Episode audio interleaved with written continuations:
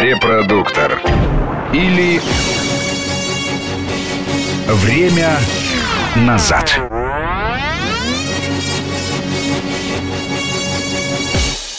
У нас в гостях Павел Любимцев, и вот вопрос, который у меня уже вот эти все две минуты, все вот вертится, вертится, я попробую его сформулировать. Скажите, пожалуйста, опять же, как преподаватель театрального вуза, а вот в старых фильмах была какая-то магия. С одной стороны, вроде все примитивно, все настолько вот как-то наивно, но люди плакали и плачут до сих пор. И вот это вот какой-то вот магический такой прием примитивный, он сейчас почему-то утерян.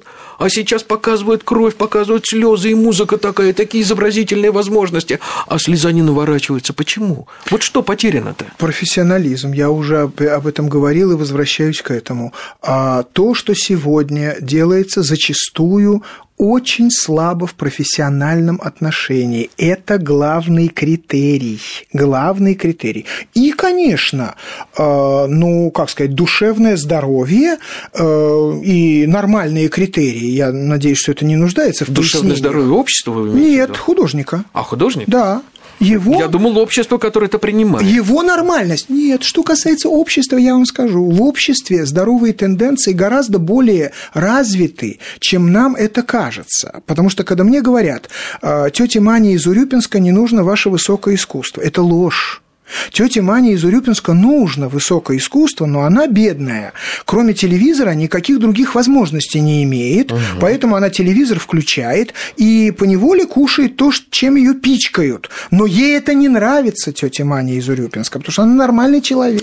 Ну, хорошо. А Понимаете? вот помните, когда на Кубе показали э, коммунист с Урбанским, и когда э, друзья Фиделя расстреливали эту простыню, на которой шло кино, и кричали «Камрада, держись, мы с тобой!» и плакали – это могло произойти где угодно, или это потому, что такой момент, это пассионарный взрыв на Кубе? Мне, люди... тру- мне трудно это сказать, но фильм «Коммунист» очень высокого художественного качества очень высокого художественного качества. Он сделан искренне, он сделан с болью, он сделан с настоящим мастерством. Юлий Райзман – настоящий режиссер, Евгений Урбанский – очень одаренный э, человек, хотя, надо сказать, что у него путь актерский был совсем непростой, и совсем непросто угу. он э, добивался хороших результатов, но это все так, понимаете, профессионализм, профессионализм – это то, что важно очень, и это то, что на сегодняшний день часто в кино э, и в театре отсутствует. Ну, Павел, ну давайте не будем упрощать, потому что помимо профессионализма, который априори изначально подразумевается,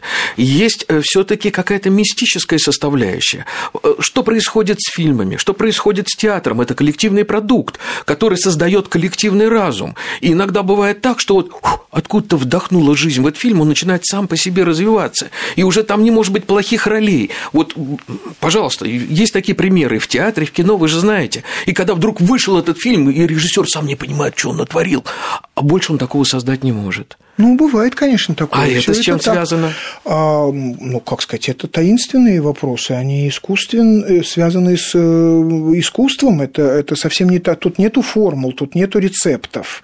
Тут нету рецептов. Я, э, ну, как сказать, согласен с вами, что это какая-то мистическая, таинственная вещь. Искусство – это вещь, ну, мучительная, если говорить о процессе. Угу. Надо пройти эти муки, надо не знать, какой результат результат, ведь искусство, в отличие от науки, э, оно эм, результата не знает. Да, ты никогда не сделаешь то, да, что ты захотел. Поэтому, поэтому тут нету формул успеха.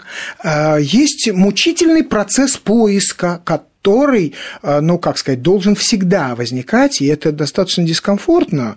Э, в свое время еще Лев Шестов в своем апофеозе беспочвенности писал, что принято считать, э, что творчество – это радость, творчество – это прежде всего мука, а не радость, настолько внятная, что многие художники, достигнув определенных эм, рубежей в своем деле, предпочитают вырабатывать манеру и повторять то, что уже было найдено, лишь бы не ступать снова на стезю череду вечной неуверенности, мучений и беспокойства. Угу. Это все никуда а, не уходит. Ну хорошо, вот смотрите, вы сейчас э, поставили спектакль, да? Вы э, в театре сатиры да. ставили, да? Первая моя постановка на взрослой сцене, потому что все мои предыдущие Что спектакли... ставили, не все знают. «Ночь ошибок» Оливера Гольдсмита. Угу. Вот у меня состоялась недавно премьера э, на малой сцене театра сатиры. Я очень, как сказать, с волнением прожил эти четыре с половиной месяца. Вот, а сейчас спектакль уже начинает свою жизнь. Посмотрим, что из этого получится. Так, то есть вы его только родили, а дальше он сам будет взрослеть. Ну, дальше он будет, а, ну, дальше он будет жить. сам жить своей да, жизнью. Да, конечно, да? конечно. А вот помните у Блока э, в Балаганчике там есть такой чудесный момент, когда все время выскакивает автор на сцену и кричит: Господи, уважаемая публика, я писал свой не для Благана. И вдруг происходит что-то такое помимо воли и его, и режиссера. Вот у вас такое происходило в ночь ошибок. Все-таки она изначально тоже такая штука-то мистическая. А, ну, она штука очень смешная, вообще-то говоря. А, вы понимаете, что там процесс был очень радостный, потому что а, ну, было хорошее понимание э, между артистами и мною. Я надеюсь, что и они обо мне будут вспоминать с э, приятными ощущениями, и я о них. Там много выпускников нашей вахтанговской школы, э, разных поколений, например, Светлана Леонидовна Рябова, народная артистка, замечательный угу. мастер. Она э, закончила э, Щукинское училище давно, мы с ней учились у одного худрука, хотя на разных курсах. Вот. А, а другие, более молодые, со многими я работал, кто-то просто даже учился на руководимом мною курсе. Но надо сказать, что и выпускники других школ, скажем, Александр Викторович Чернявский, который тоже чудный артист, такой профессиональный, такой человек хороший, такой смешной, такой, э, ну вот как-то э, душевно как-то со с ними со всеми было очень приятно общаться. Павел, ну вы как э, Пушкин, дописав Евгений Онегин, бегали вокруг э, стола и приговаривали, ай да любимовцев, ай да сукин сын, нет, или а нет? Пушкин, или... во-первых, это говорил про Годунова, а про, Годунова, не про Онегина. Вот, а нет, я, ну как, я осторожен в суждениях, Понятно. давайте посмотрим, что То есть будет. своего Бориса Годунова вы еще не написали, чтобы бегать вокруг стола, да? Вы пока только Онегина я дописали. никогда не Пушкин, то это, я думаю, мне не грозит. Вот, а посмотрим, как будет. Премьера прошла хорошо, дальше будет видно.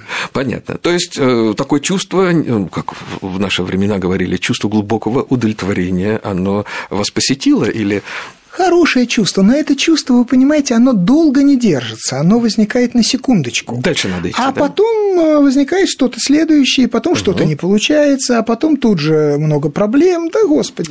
Ну вот вы сами сказали, что в наше время Тарковскому никто бы не дал бы денег на Рублева, и наверняка каждому человеку, который занимается творчеством, хочется сделать что-то такое, на что денег не дадут.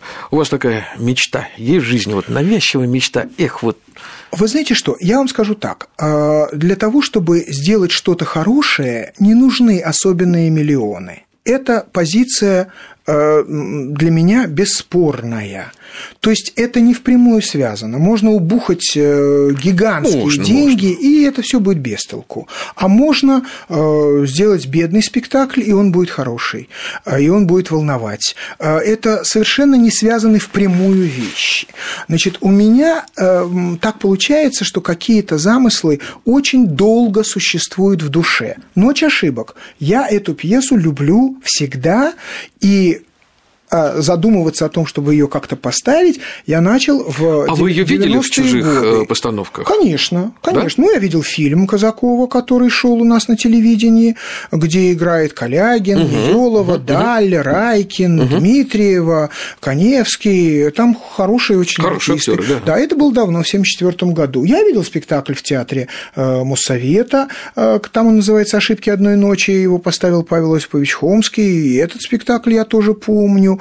Э, вообще эту пьесу ведь ставят достаточно много. Она, так сказать, только кажется такой забытой. Вообще-то угу. ее никогда особенно не забывали, хотя очень много ее ставили в послевоенные годы, в 40-е, в 50-е, вот тогда много это ставили. Ну да, востребован был да, юмор да, хороший, Именно, именно такие, такие классические угу. комедии. Вот, с 90-х годов я думал о том, чтобы попробовать сделать «Ночь ошибок».